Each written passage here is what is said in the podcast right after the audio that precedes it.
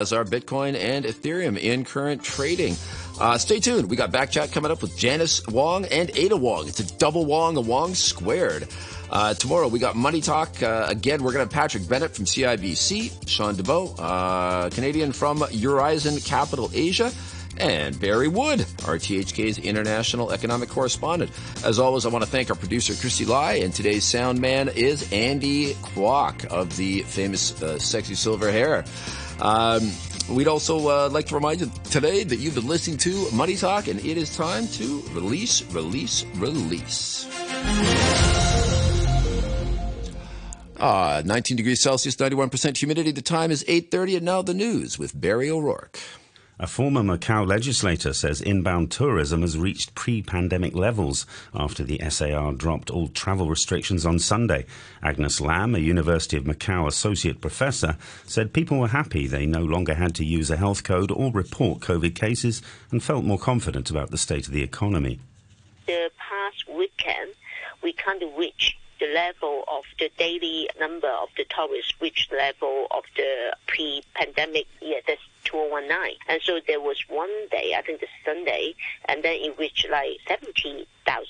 And also before that, uh, one week before that, before we released all of the restriction, it already increased to 20,000 per day. So it's the biggest number of the past three years. And so people here are now obviously more happy and then they feel more confident about the economy. Officials in Brazil say at least 1,500 people have been arrested following the storming of the Congress building in Brasilia on Sunday by thousands of supporters of the former President Jair Bolsonaro. President Luis Inacio Lula da Silva, who was sworn in last week, has returned to work in the presidential palace, which was also ransacked. Brazil's ambassador to the United Nations, Ronaldo Costa Filho, said his country and its people would not be defeated by what he called Sunday's lamentable incidents. We are grateful to the messages of support and solidarity we have received from around the world, including from Secretary General Antonio Guterres.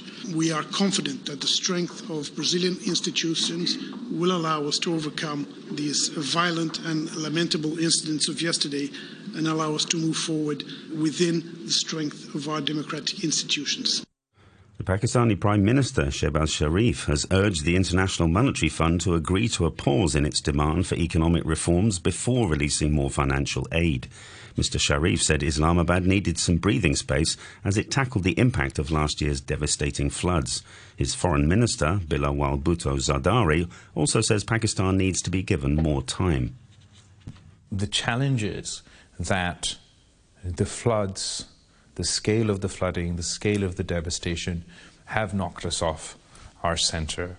Uh, does mean we'll need a little bit more time to be able to get where we want to be as far as the economic uh, recovery is concerned. The IMF is yet to approve the release of 1.1 billion US dollars emergency loan originally due to be dispersed late last year. A court in the Czech Republic has cleared the country's former Prime Minister, Andrej Babiš, of European Union subsidy fraud in a case which has dogged his political career. It comes days before presidential elections in which he's standing. A judge said there was insufficient evidence to prove Mr. Babiš and a former associate had fraudulently obtained more than 2 billion US dollars worth of EU small business funds to build a resort and conference centre outside Prague several years before he entered politics. Mr. Babiš said the case was politically motivated. Of course, I'm very happy.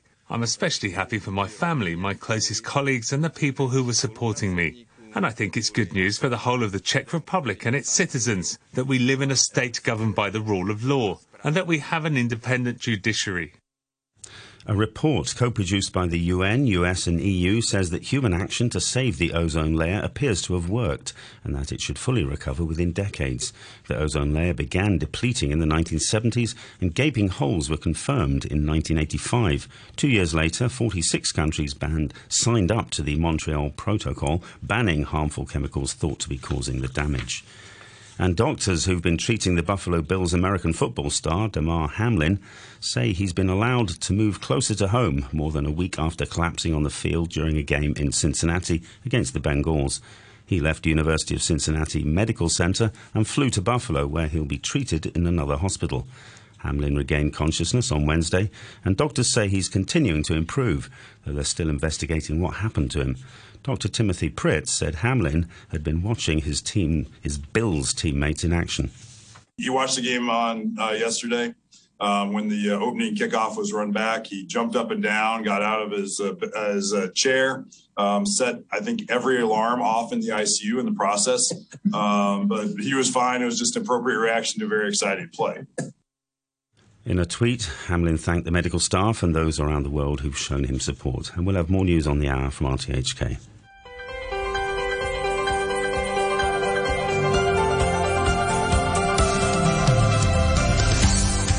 Good morning and welcome to Backchat. I'm Janice Wong and your guest presenter today is Ada Wong. Good morning, Ada. Good morning, Janice. Today we're talking about Hong Kong's readiness to welcome back thousands of cross-border students who are finally set to resume face-to-face classes here after a three-year hiatus. Around 18,000 of them are expected to enter the city from the mainland for in-person classes sometime after the Chinese New Year.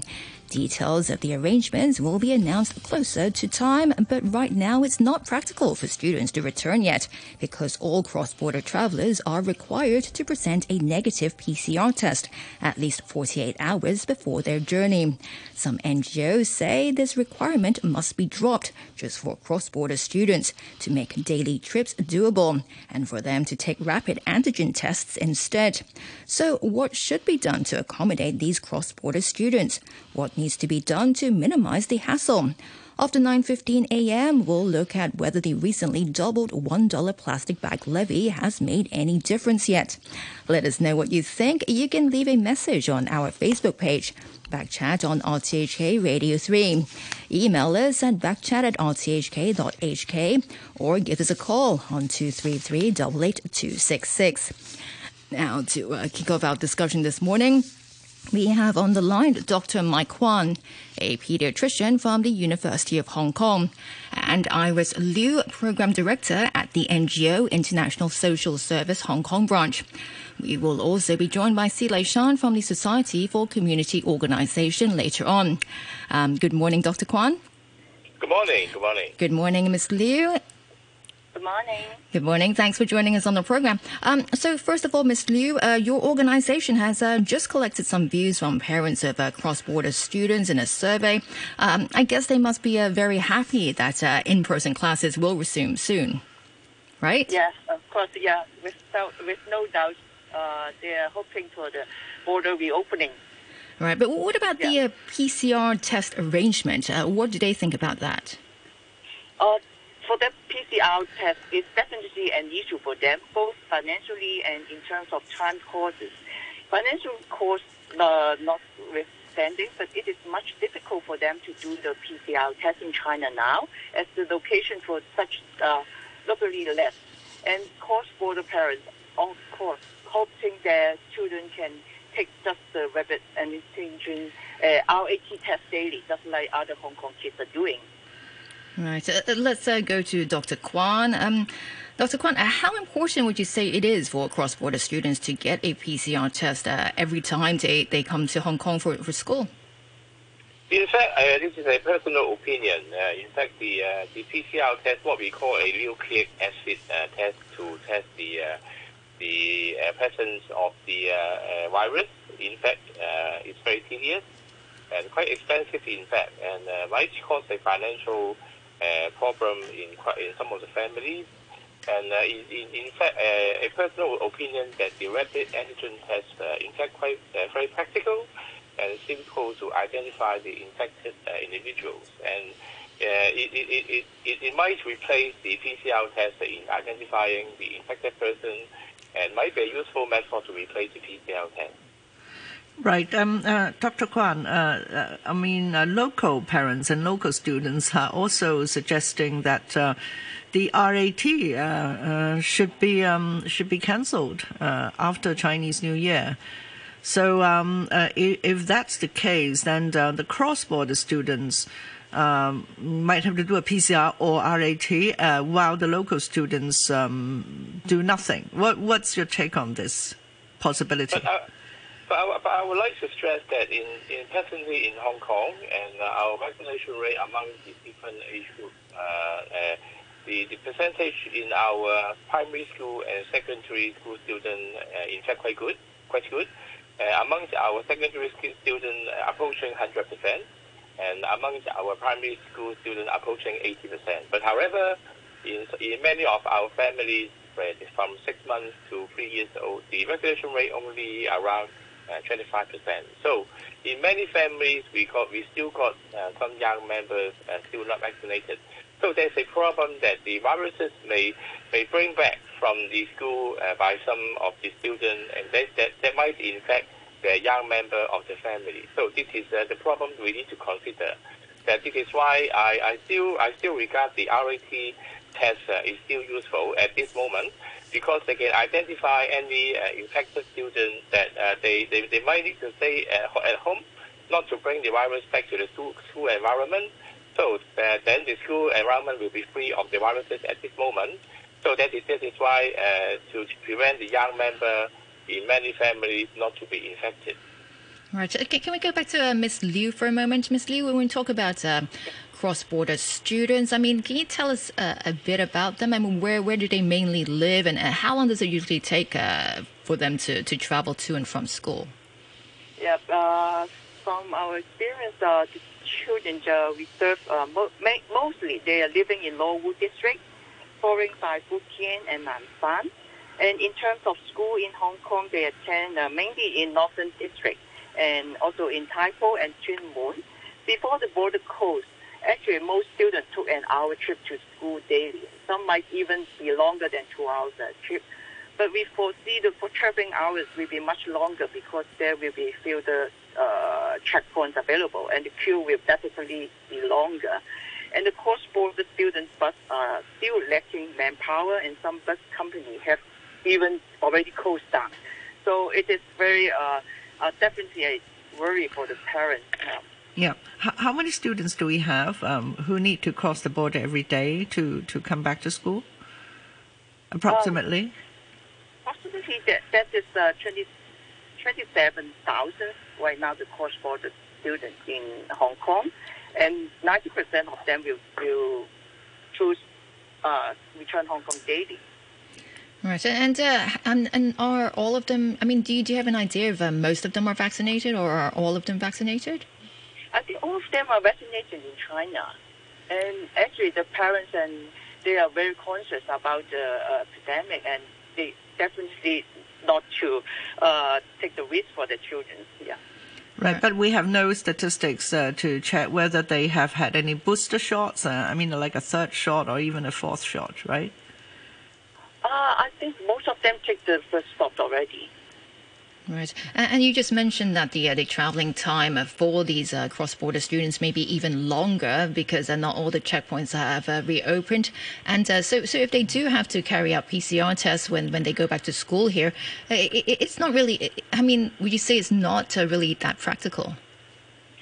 Um, for the practical concern, I think the most parents will try their all the best to fit the requirements, but at this point uh, not all the school will uh, announce the practical arrangement. So I think uh, the parents and the children are waiting anxiously about the details arrangement, especially for transportation and the uh, incoming requirements measure. Right, and the, the government did say they will announce uh, more details about yeah. the arrangement later on. Um, Dr. Kwan, uh, what, what, what, would you, what sort of suggestion do you have for the government when they think about uh, whether to uh, go ahead with PCR tests or, or to replace it with uh, RAT instead? Yeah, as I mentioned before, and uh, the, the RAT test is practical and simple for, for all the families. As you mentioned, so many families and students that need to go across the border uh, to Hong Kong. And uh, so, and uh, I, I suggested that the government can consider to observe the number of, for example, the critical and severe COVID cases, especially in the small children, in the coming weeks. And if the number uh, is not uh, high, and if the trend of the uh, critical and severe cases keep on decreasing, then they, they, they, they, might consider to replace the the PCR test with the RAT instead. Right, and some people did uh, suggest maybe one PCR test every week instead of a daily PCR test. Is that uh, also doable, uh, Dr. Kwan? Yeah, this is also also uh, a, a, possible measure, but uh, I also stress that most importantly is that we, we should advocate the COVID vaccinations, especially I, I mentioned uh, for all the small fam- small members in every family, especially at the present time, the six months to three years uh, member in, in, our population. If we have a very good vaccination rate among all the small children uh, in Hong Kong, then in, in, in actual fact, uh, uh all the measures at the present moment can uh, can gradually scale down. And uh, so this is why I, I, want to use this time to to advocate COVID vaccination and also the influenza vaccination among the populations in also in families in Hong Kong. Right. Um, w- would it be uh, more effective if we ask the cross-border students to to have uh, their second or third shots uh, in Hong Kong? Because as uh, Iris Liu pointed out, um, I think most of the students in uh, mainland China have had one shot or um, some two only. Dr. Uh, this is a this is a really good suggestion. If if they if the uh, families and uh, they they would like to receive the shot in Hong Kong, and also if the resources it's possible it is a, also a good suggestion that they can receive the uh, vaccination in, in Hong Kong. Yeah. I think cost-wise, it's probably uh, you know uh, more uh, well inexpensive uh, to to get them vaccinated instead of doing the PCR every day because I think it's uh, roughly two hundred dollars per PCR test, as far yeah. as I know. And and Dr. Kwan, should we differentiate between the secondary school, primary school, and the kindergarten kids? I do understand that cross-border students um, are mainly in the primary school um, age, and um, so if most of the primary school students in Hong Kong are already vaccinated, and then maybe we can be a little bit more relaxed uh, for the um, you know for the older kids, but you know pay more attention to the younger ones.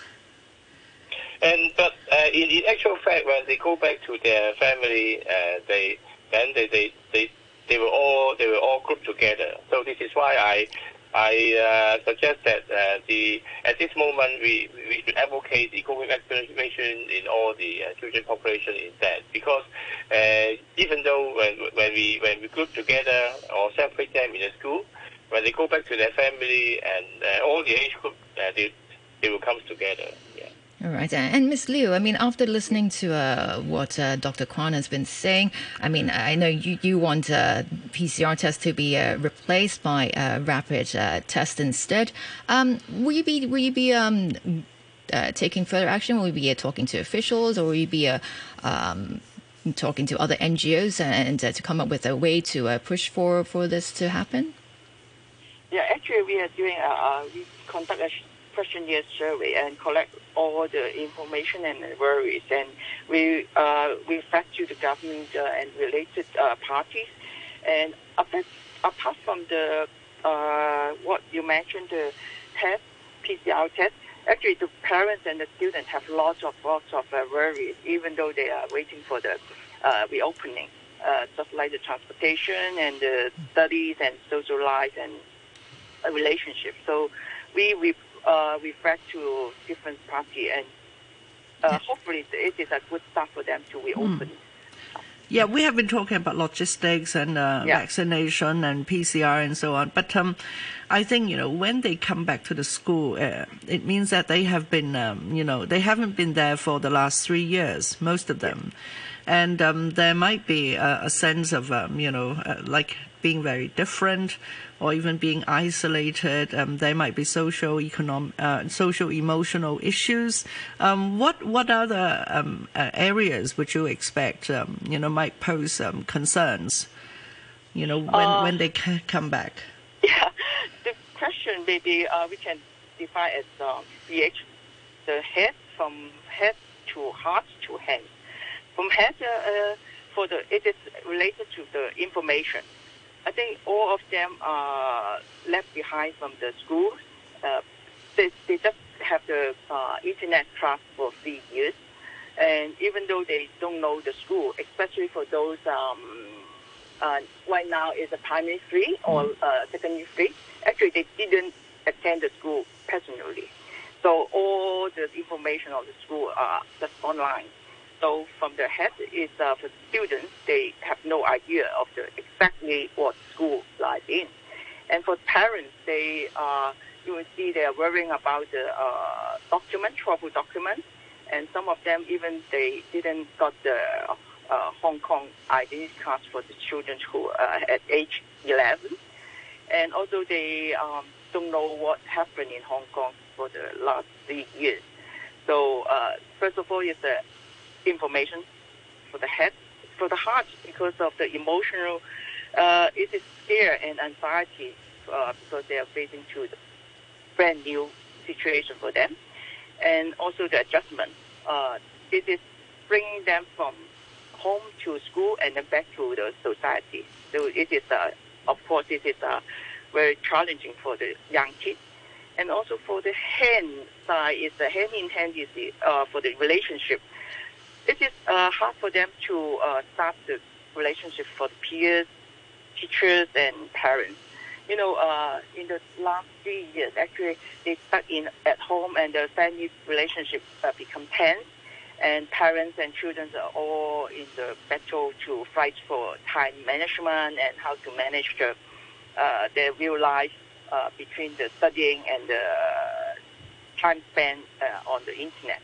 Right now, they have to restructure their time schedule and how to manage the new relationship. So, uh, for that area, we social workers are try, trying our best to uh, provide more information and support, and also we, we start a hotline for the youth start. Uh, we have a hotline for all the corresponding uh, families and the school. They can call us at uh, 6816 0986. 6816 0986. So professional social workers can provide uh, support for them. All right, that's uh, that's very useful, uh, Ms. Liu. I, and uh, I know you need to rush off. Thanks again for joining us this morning. Uh, that's uh, Iris Liu, Program Director at the NGO International Social Service Hong Kong branch. You're listening to Backchat, and this morning we're talking about Hong Kong's readiness to welcome back thousands of cross-border students who are finally set to resume face-to-face classes here after a three-year hiatus. If you want to comment or ask our guests a question, you can leave a message on our Facebook page, Backchat on RTHK Radio 3, or email email us at backchat at rthk.hk. Still with us on the program is pediatrician Mike Kwan, and joining us now is Sze Lai-shan, the Deputy Director of the Society for Community Organization. Good morning, Ms. Sze. Hey, good morning. Welcome to Backchat. I know you've um, been calling for cross-border students uh, to be exempted from PCR tests. Um, um, why is that? We, have just heard uh, from our previous guest, Ms. Liu. She's talking about costs and uh, also uh, the inconvenience uh, involved. Is that uh, also your view? Yeah, yes. This is also the reason.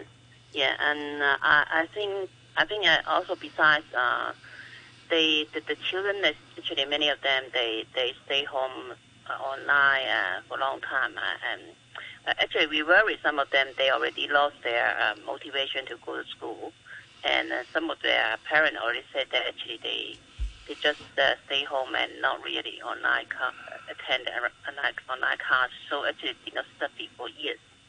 Right, right. So I think the schools need to pay attention to that. If some of them do not attend school. They need to call them and to talk to children how to uh, uh, uh let them uh, go back to school. Mm. three years is is not really a, a, short time, and there will be a lot of adjustments to make. Uh, but I do understand that um, in the last three years, a lot of teachers give special tutorials and. Um, afternoon classes, remedial classes for the students who are in the mainland. Um, so as far as you know, you know, um, I, guess uh, we we can look at uh, going to school as gaining knowledge and uh, passing exams. And there's also the uh, holistic development and um, you know social emotional growth. But you know on the knowledge side, uh, do you see a big gap um, in the, um, in the knowledge acquisition in the last three years? Yeah, yes, yes. Actually, not not all the the teachers have this uh, makeup class for the ch- children. Uh, many of them they don't have, and and for the lower class uh, children, they actually their parents they they're not really uh, uh, have much knowledge to teach their children. So many children at home, if they don't know don't understand what the teacher is teaching or the, how to do the homework, and they actually they, they just their academic actually uh, uh, uh, uh, dropped a lot, and and actually they their parents actually they did not learn anything. And even actually, uh, some of our children, they are really good academic. They said they only can get around 60% of uh, uh, teacher teaching.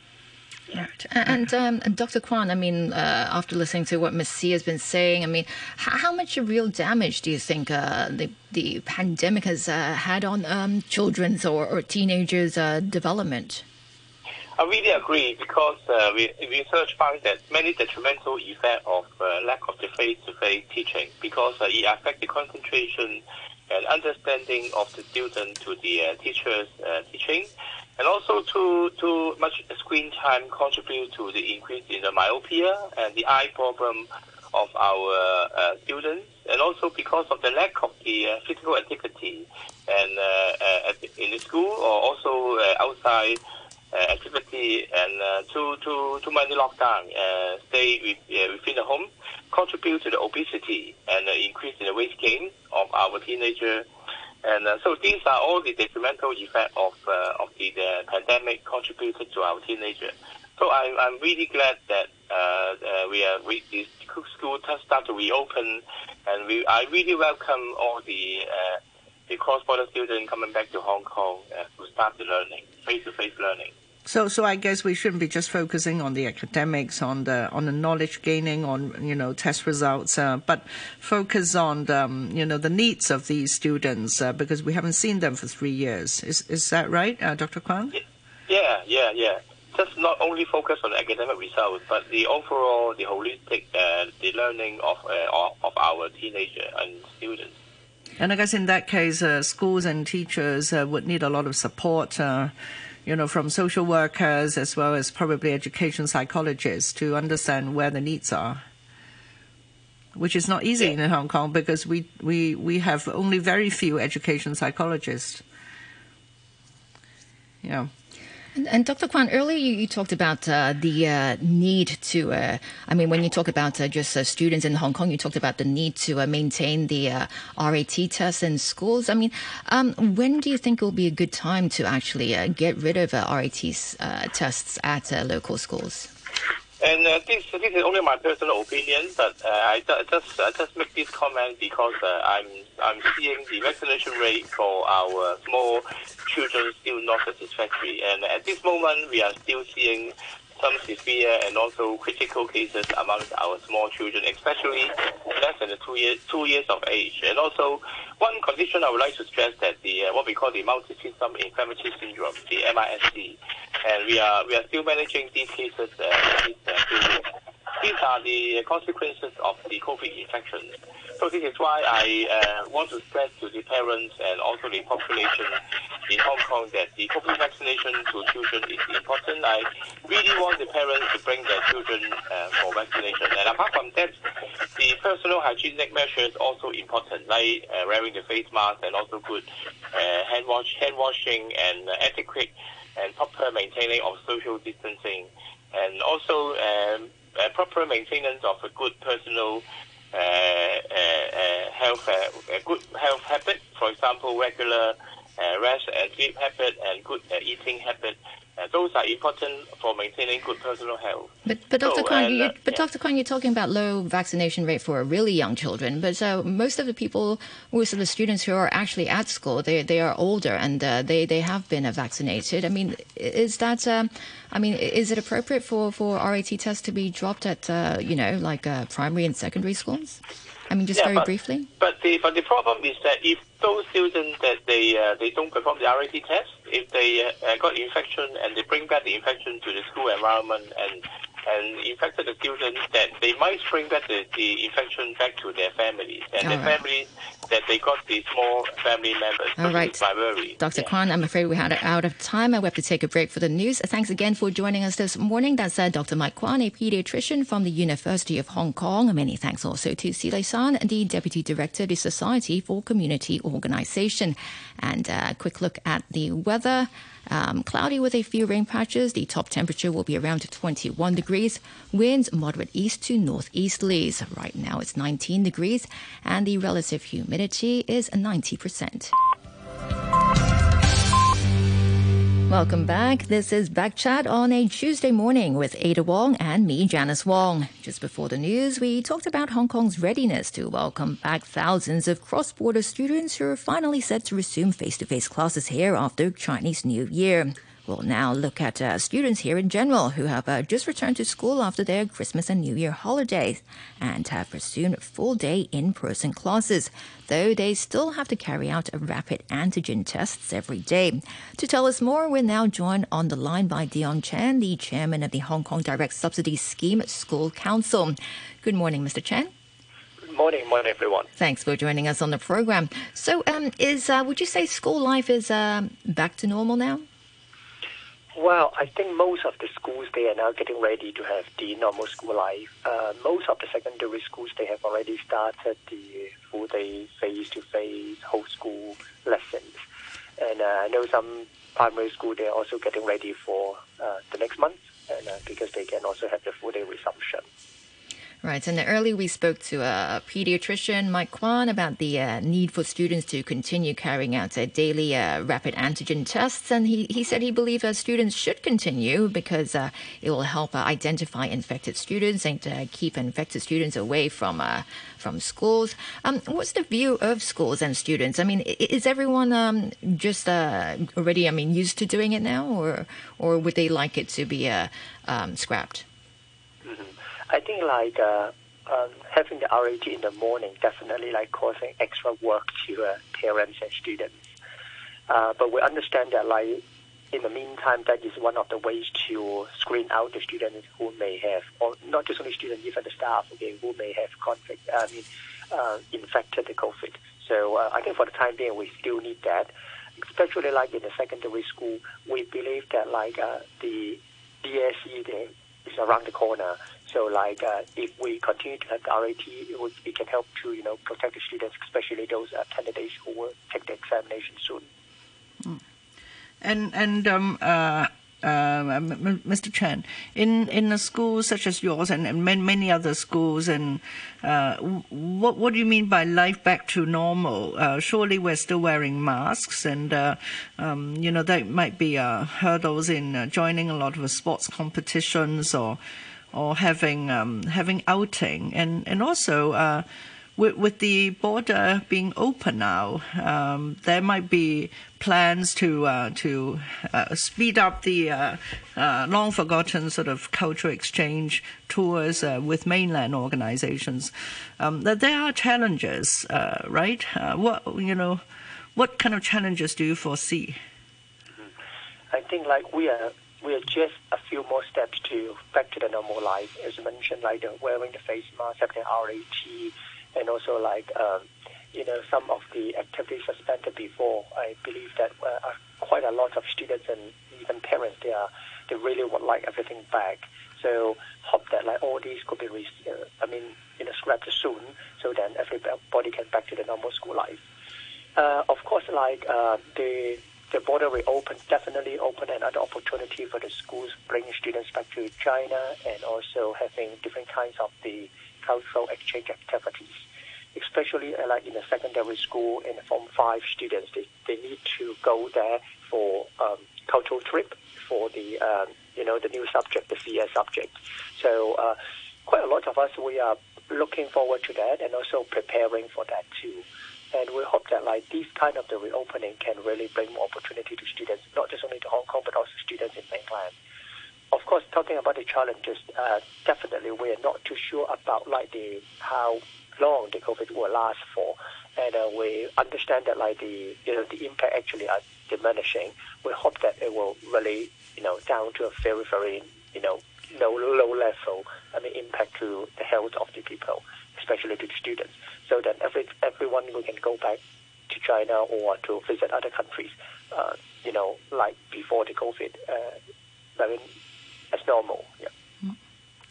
And Mr. Chen, I remember speaking to you last year about uh, difficulties experienced by some schools in hiring teachers. Uh, has that mm. situation improved? Uh, well, in the middle of the school years, like most of the school, they got settled. I mean, in terms of the teachers' employment. Uh, however, we still have heard from some schools' principal that like some teachers will leave in the middle of the school years because of the you know the migration. So uh, we know that some schools they are still facing some challenges like in recruiting teachers. But like uh, for secondary secondary school, maybe a little bit better because like the Form Six students are they are about to take the examinations. I mean the public examinations. So we have some we uh, some kind of the teacher manpower surplus there to support some of the classes if we have teachers really left in the middle of the school year. And uh, but uh, we we still considering that like it is not that easy to find the right teachers for the school at this moment. Hmm. Um, go, going back to COVID, uh, I I do see a lot of um, people around me being infected uh, recently, uh, probably because they, they were away from Hong Kong during uh, Christmas and New Year. Uh, but the symptoms are actually quite mild. Um, from your lens, from your perspective, um, have your teachers and students been been sort of healthy, or they have just been mildly affected? And you know, when we have more infections like this, there might be herd immunity and so, um, I mean, is um, you know, is the team around you uh, being very cautious, being very nervous about uh, opening up? Um, we are not very concerned about opening up the, the border. We're definitely concerned about like some teachers or students they get infected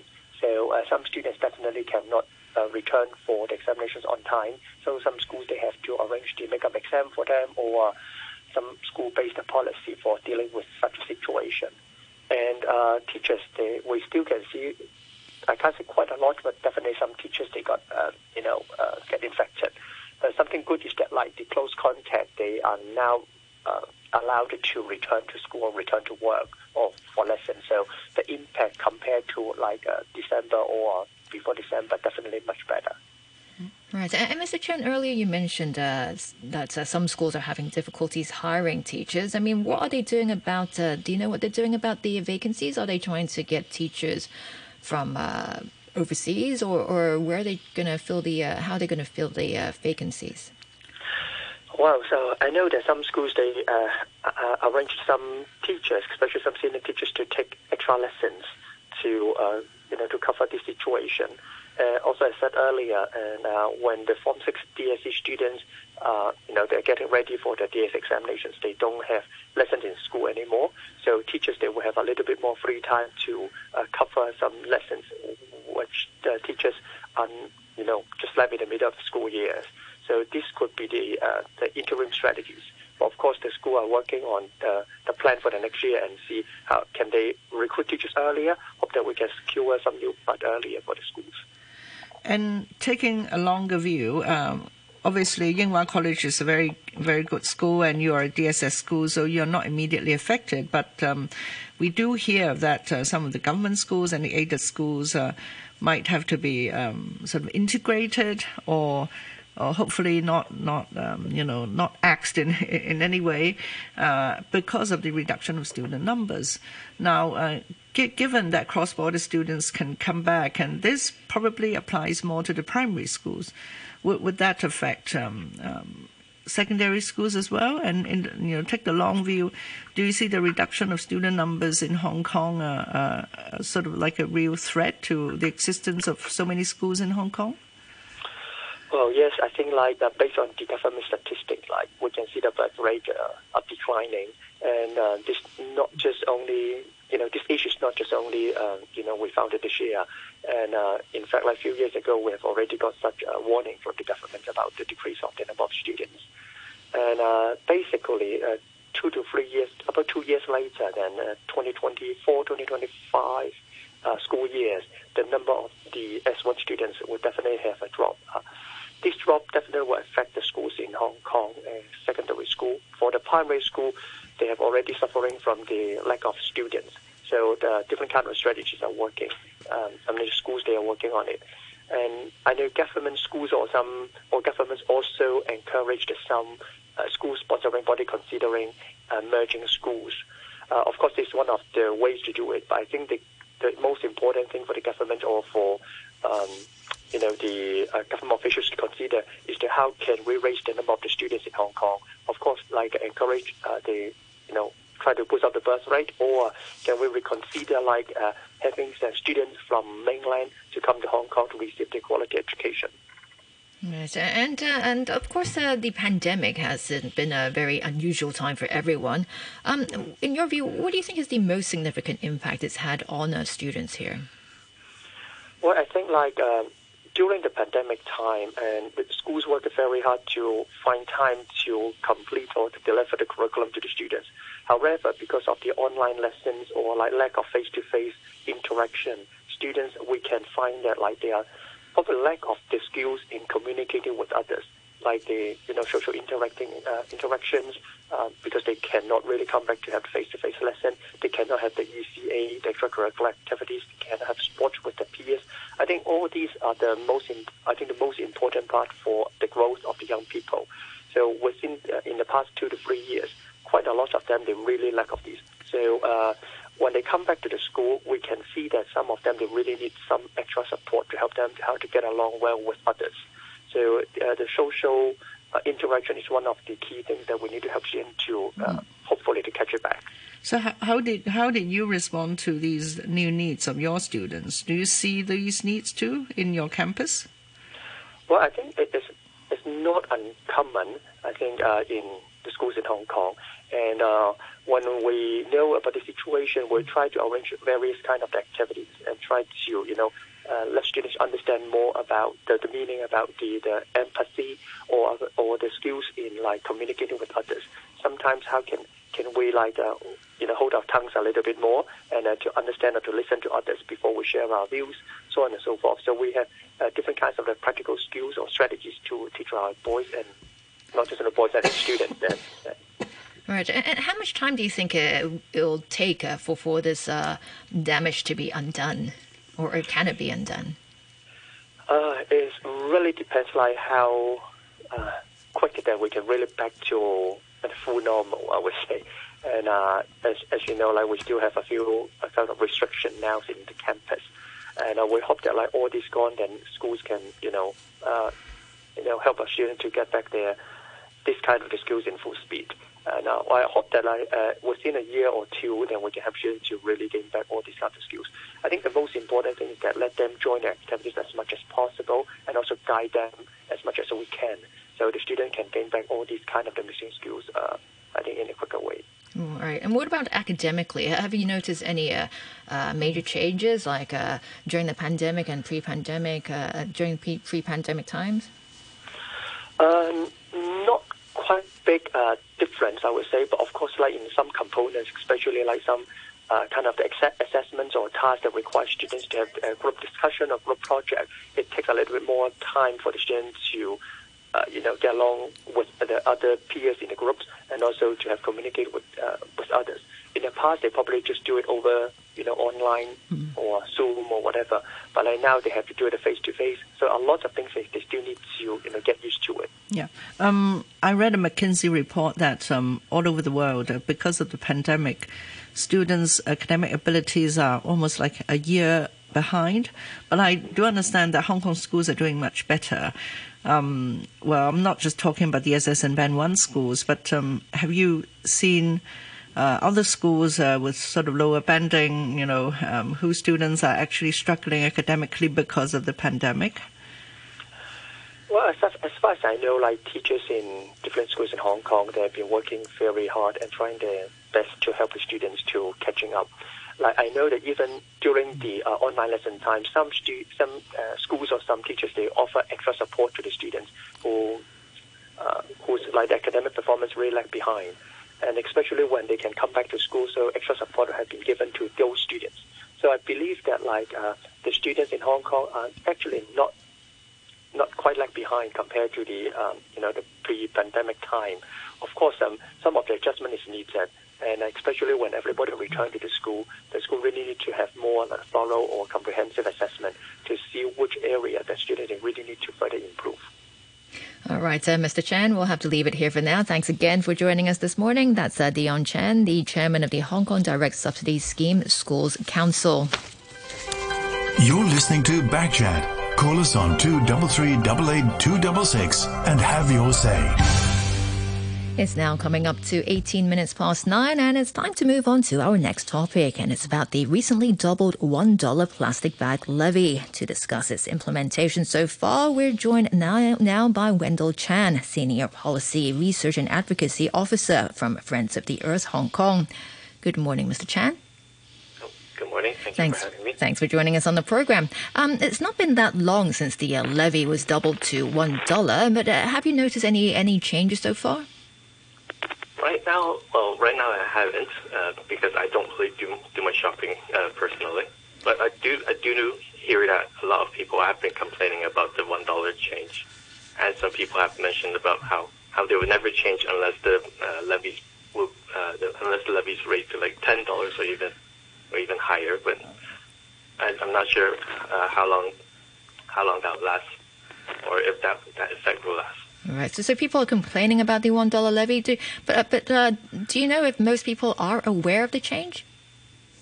I feel like it's been, I think it's been effectively communicated about the levy being uh, changed, doubling from uh, 50 cents to $1 because it's, uh, you can see all these um, marketing being, po- or communication being posted in supermarkets and elsewhere. The problem is that they don't really tell us why they're doing this change. The only reason, the, only thing they're telling us that, oh, we're, we're changing uh, we're doubling the plastic levy, and we're also exempting some of these, uh, some of uh, some of the previous uh, items that have been exempted from the uh, charge. Right. And just now you mentioned that some people um, that you've you've heard about uh, are, are unhappy with the uh, one dollar levy because uh, they said they will never change unless it's like uh, increased to ten dollars, for example, like you mentioned. Um, what does that actually tell us? That tells us is that some people are not really price sensitive to to the plastic levy itself. It's or or like the plastic levy is uh, the price of the plastic levy isn't the most most important part. It's more more so that the government has to communicate to people about why what, what's important about why we need to uh, pay uh, pay this levy when we buy when we uh, get a plastic bag. Well, like um, right now, the most uh, dominant item in, in the ocean is plastic bag uh, plastic bag waste, and in Hong Kong, uh, plastic is, is the second most uh, common item that's been that's being disposed in in the landfill. So I think the commu- uh, the government has to communicate to the people about why we need to adopt these sustainable actions, and not just that oh we're you need to pay for a plastic bag now. I I think if they don't communicate this, people wouldn't really change because there is no no other incentive aside from the, the the. Right. Um, we have had this plastic uh, bag levy for the last 13 years. It originally it was 50 cents. Um, it made a difference uh, when you know the scheme started, and so people uh, used a bit less. But I do see that because of a lot of exemptions, like if you go to the wet market, you can still you know get a plastic bag. If, if you buy like a piece of fish, um, uh, gradually people forget about it. Uh, yes, they, they bring their own bag for the dry goods, uh, but you know there are still plastic bags lying around. So um, and now it is um, one dollar. So we are still using. Uh, money um, as a deterrent uh, and and not um, designing the whole process to facilitate behavior change. Um, am, am I right in, in saying this, Mr. Chen? Yes, yes, that we, that, that's very correct. What what um you know what what are other cities are um, doing uh, in in regard uh, to to this use of plastic bags? Uh, are there better ways than just um, you know using um, money as a deterrent? Well, mon- money is the most, uh, all, uh, well, the, uh, quite a very blunt tool to, to communicate to people. But I think aside from just the levy itself, there also needs to be uh, education. You need to tell, you need to uh, uh, tell people why why we, we we have to stop using plastics because of all the microplastics in the ocean, the plastic waste that's polluting the environment. Uh, the animals are eating the plastic and dying from it, and also the fact that we are have we are finding microplastics in in all all over the place, in like in in the Arctic, in the Mariana Trench, even in our body, and and in our in our drinking water, we're finding microplastics. If the if the government doesn't tell us how uh, serious this problem is, I think most people wouldn't uh, wake up to the fact that maybe we should stop using plastic so much. So you mean other governments would tell its people, you know, all, all these facts uh, with, you know, horrible pictures. I, I I remember seeing this picture that you know you you slide yeah, you see the stomach of of a big fish and it's uh, full of plastics inside, but we don't do this in Hong Kong very much, right? Yes, uh, how how come? yeah. I think it's the it's the issue of how our um, how environmental protection is integrated into our education uh, into our uh, school curriculum. Because right now, uh, environmental protection is pretty much just uh, taught within the scope of the what what we call the citizenship and social development curriculum. So it's only one small part of the of a very small of a of a course in in in our school lives. We don't really learn about environmental education uh, in Hong Kong. Even when- even when we become adults, uh, or when we go go into university, when we when we get to be able to pick our course, if we don't really learn about environmental protection, why would people go into these courses and, and learn about them? So I think like en- environmental protection has been always been um, has been pushed back into the corner in terms of uh, education in Hong Kong compared to another another uh, places. Um, and and it is not an examinable subject, so so I guess um, you know students pay less attention to it. But um, uh, on, on the other hand, I'm I'm always curious. You know what? Um, uh, let's say we always compare ourselves to Singapore, right? And you know Singapore is much cleaner. They don't use that much plastics. What have they done right? Is it really mainly education? Singapore, well, I can't really tell you much about Singapore since I didn't really look into that. So, um, if I have to compare, I guess education is one thing. Communication is also important because, uh, aside from just environmental education, they, I think Singapore, one thing Singapore does well is that they teach their citizens to be, uh, they do teach good citizenship to, to the people. So I think that's also part of why they do things bet better compared to Hong Kong. Like in terms of littering, uh, no littering, and all these kind of things. These are all part of uh, being a good citizen. Uh, good citizen. And in Hong Kong, I think there's that uh, stark difference between the two cities. Right. And uh, earlier you, talked about, uh, you mentioned that uh, plastic bags, uh, it makes up a, um, a large part of our municipal solid waste. Um, um, when we when we look at uh, plastic bags, I mean the use of plastic bags. How does Hong Kong compare to other places? I mean, how much worse are we, or how much better are we than other places? Um, I think just compare within within Hong Kong, like when we initially, uh, like before we uh, implemented the plastic waste levy, we're at around uh, 860. We're producing 870, 67 tons per day of plastic bags. But now, now that uh, now in 2021, uh, according to the latest uh, numbers, we're back to 842. So I think you can see from the here, like we're not really, we haven't really dropped in, in the use of plastic bags. In fact, we're we're actually getting back closer to what what we have uh, prior to the levy. But but surely this is because of the pandemic.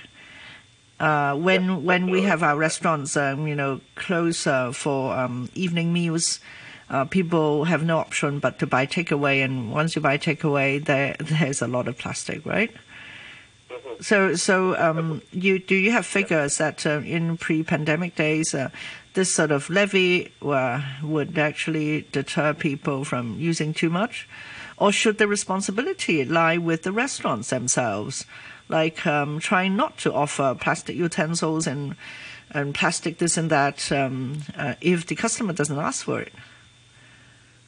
Uh, actually, if you look into the uh, past uh, past trends into the into the government statistics, you can see that the levy has an initial drop. Uh, the plastic bags, I think, dropped around like 25% or so initially when they first implemented the levy. But it quickly rebounded. It's not not right back into the past numbers, but it re- uh, the the, uh, the number of plastic bags disposed got rebounded quite quickly. And even though there is a pandemic uh, effect on uh, the number of uh, people using plastic bags, we do see a rising trend over the time, even prior to the uh, pandemic. Uh, but but yes, I think restaurants do have a do have a role to play in not offering uh, plastic items, and I think the government is doing something there in terms of uh, in, uh, developing a regulation on, on single plastic uh, items for tablewares and stuff like that. Right, and, So uh, they do they are doing something there. Yes. Mr. Chen, at the, the start of our uh, uh, discussion, um, you said you haven't really noticed any major changes yet uh, after the uh, levy was doubled. So, so when do you expect to uh, see some changes? I do expect to see some changes for uh, within this year. Maybe not within to, uh, this few few days because it's just been implemented not too long ago. So, so once people start noticing that, oh, the levy's been doubled, may, maybe maybe I should uh, start using or bring my own uh, reusable bags. But how long would this effect last? I, I'm not too sure. If if we use the past as a as experience, maybe one or- one or two years, uh, we'll see a rebound again. Right. And so, so what, what next? I mean, what should we do next to, to really help reduce the uh, use of uh, plastic bags? One thing we could do instead of having such a long time before we review the numbers, I think uh, a more constant uh, review might be might be useful, both to adjust the uh, adjust the levy and to remind people that hey, we still have this levy here. Maybe you should switch to reusable bags. And in the meantime, uh, we should also we also need to have uh, soft measures like environmental education to keep communicate uh, communicating to people about why this uh, levy is here, why why it is important, why we need to practice uh, sustainability and all these things. And I think when these things when these two things uh, pair together, then we'll get people to actually uh, start adopting better practices. All right, so Mr. Chen, we'll have to leave it here for now. Thanks again for joining us this morning. That's uh, Wendell Chan, a Senior Policy Research and Advocacy Officer from Friends of the Earth Hong Kong. Many thanks also to our guest presenter Ada Wong and producer Yuki. Now, here's the weather, and uh, it's going to be cloudy with a few rain patches. The top temperature will be around 21 degrees. Winds moderate east to northeasterlies, fresh offshore later. And the outlook mild and humid later this week. Temperatures dropping appreciably early next week. Right now it's 19 degrees, relative humidity 92%. Eat Smart restaurants provide more fruit and vegetables dishes, which have fruit or vegetables as the main ingredients. Dishes marked as three less, which contain less fat or oil, salt and sugar, and the Eat Smart promotion for these healthy choices. These restaurants are classified as one star, two star, or three star, and can be found in every district. Customers can enjoy healthy dishes for dine-in meals or takeaway. Be an Eat Smart restaurant and embrace the trend of healthy eating. Join now. The more stars, the smarter. It's 9.30, the news with Barry O'Rourke. A former Macau legislator says inbound tourism has reached pre pandemic levels after the SAR dropped all travel restrictions on Sunday. Agnes Lam, a University of Macau associate